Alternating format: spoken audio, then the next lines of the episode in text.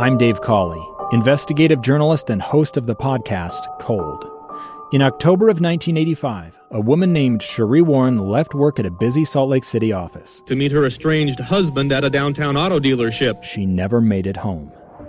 Sheree's car surfaced weeks later in Las Vegas. In the parking lot of a hotel casino. No one knows how it got there. Strange. It was strange. Both Sheree's estranged husband and her boyfriend raised suspicion for investigators. I kind of thought that he might have done something. But no arrests were ever made.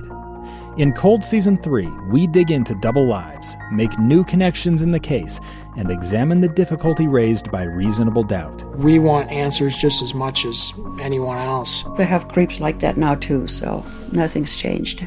That's the new Cold Season 3 The Search for Sheree, now available anywhere you get your podcasts.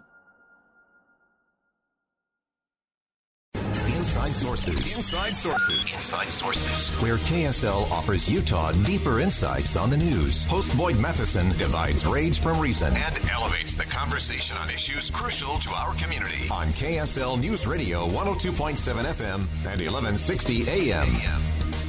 Control of Congress. Which party takes the upper hand in Congress? Special coverage on Inside Sources March to the midterms.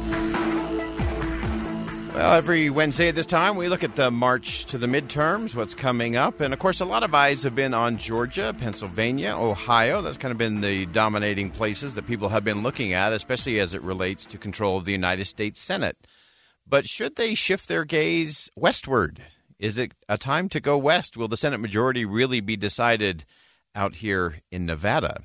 Uh, someone who's taken a deep dive look at that. Price St. Clair's a reporter for our friends over at the Dispatch. A great piece on the Dispatch today. Uh, Price, thanks for joining us. Thank you so much for having me. So, as you dug into this in terms of the Senate majority uh, running through Nevada, we actually think that may well be the case in the end. But tell us uh, what you've been digging into. What do you know? Yeah, so um, I mean, it, it sort of as you were just saying, um, depending on who you ask, people sort of, you know, political analysts will say there are about eight or 10 Senate races that are considered competitive. Um, but as of a couple weeks ago, Nevada and Georgia keep coming up as the two that people say are sort of true toss ups where it's unclear whether Democrats or Republicans are favored. Um, and I think we've seen people's attention start to shift a little bit more towards uh, Nevada, given uh, Herschel Walker has had some scandals in Georgia, allegations that he paid for a former girlfriend's abortion. Um, and so he's struggled in the polls against uh, the incumbent Democrat Raphael Warnock. Uh, whereas uh, Catherine Cortez Masto in Nevada, um, probably the weakest Democrat incumbent. I say weak as in just numerically. I'm yes. not trying to say anything normative one way or the other, but but but she she's a Democratic incumbent, and the last few polls I've seen uh, showed her with a uh, you know, down in the polls a little bit compared to her challenger, Adam Laxalt, uh, the Republican.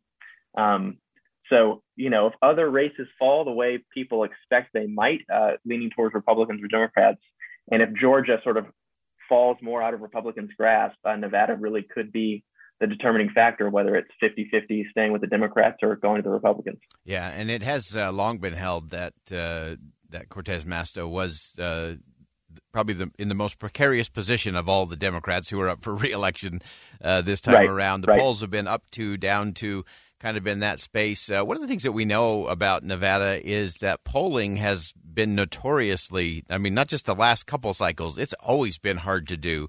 Uh, in Nevada, as you've been hunting around this, uh, any indicators, any signs that you're watching in terms of what might be the real indicators of how that one shakes out come November 8th? Well, I, I'm not a professional uh, pollster. I will say there, there are some things that make uh, Nevada unique as a state um, that, that could be really important coming down the stretch. One thing that's unusual is that the, the population of Nevada is pretty transient.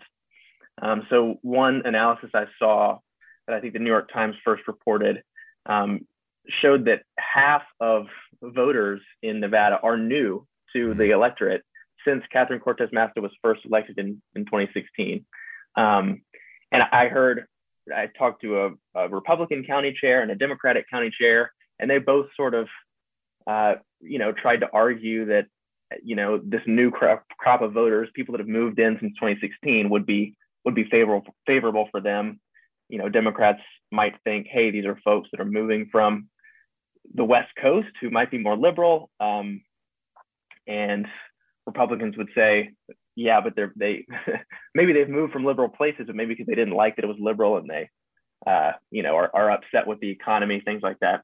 Yeah. Um, so that's an important piece. Uh, there's also 20% of the electorate are Latino voters, and that's a, a demographic that uh, nationally has been trending away from Democrats a little bit, and in Nevada in particular, um, support for the Democratic presidential candidate among Latinos in Nevada dropped nine points between 2016 and 2020. Mm. And Catherine Cortez Masto, who was the first Latina uh, woman elected to the Senate, um, certainly hopes that trend does not continue.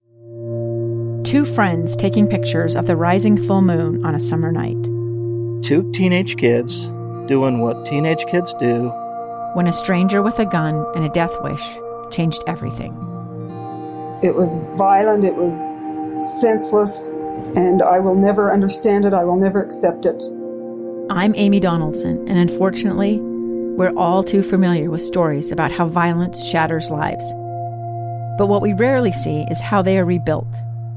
In a new podcast, The Letter, we relive tragedy, but only so we can hear the rest of the story the struggle to reclaim lives, the realities of grief, and the possibilities of forgiveness. I believe in miracles. Sometimes I thought, there are no miracles. Yeah, there are, and this is a big one. Follow the letter at theletterpodcast.com or wherever you get your podcasts.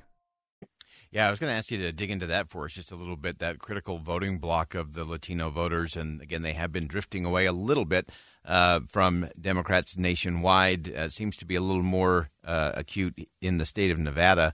Uh, is there anything else that drive is driving that? Is it the focus on the economy and inflation? Uh, how do the social uh, issues come into play? How is that battle shaping up?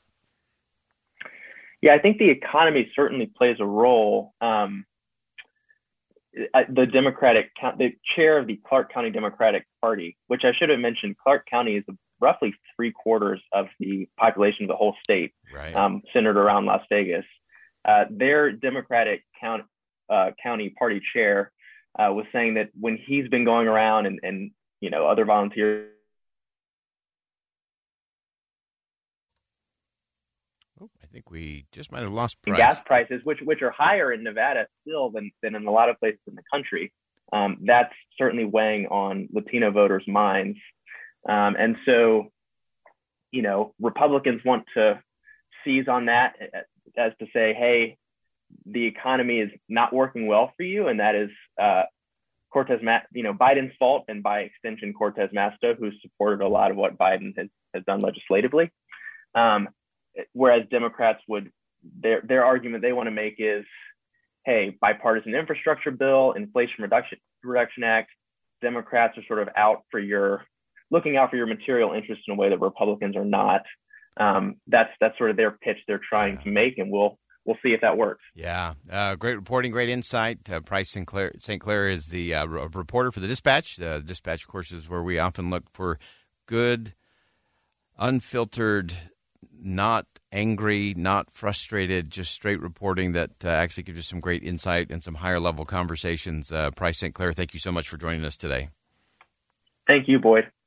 All right, we'll step aside for a quick commercial break. We always talk about when it comes to voting and elections, we need to focus on the things that impact our daily lives. 63 judges are on Utah's ballots this year. Jennifer Yim uh, from the Utah Judicial Performance Evaluation Commission joins us next. Talk about how it impacts you, why it matters. You got to get all the way to your end of your ballot. Stick around.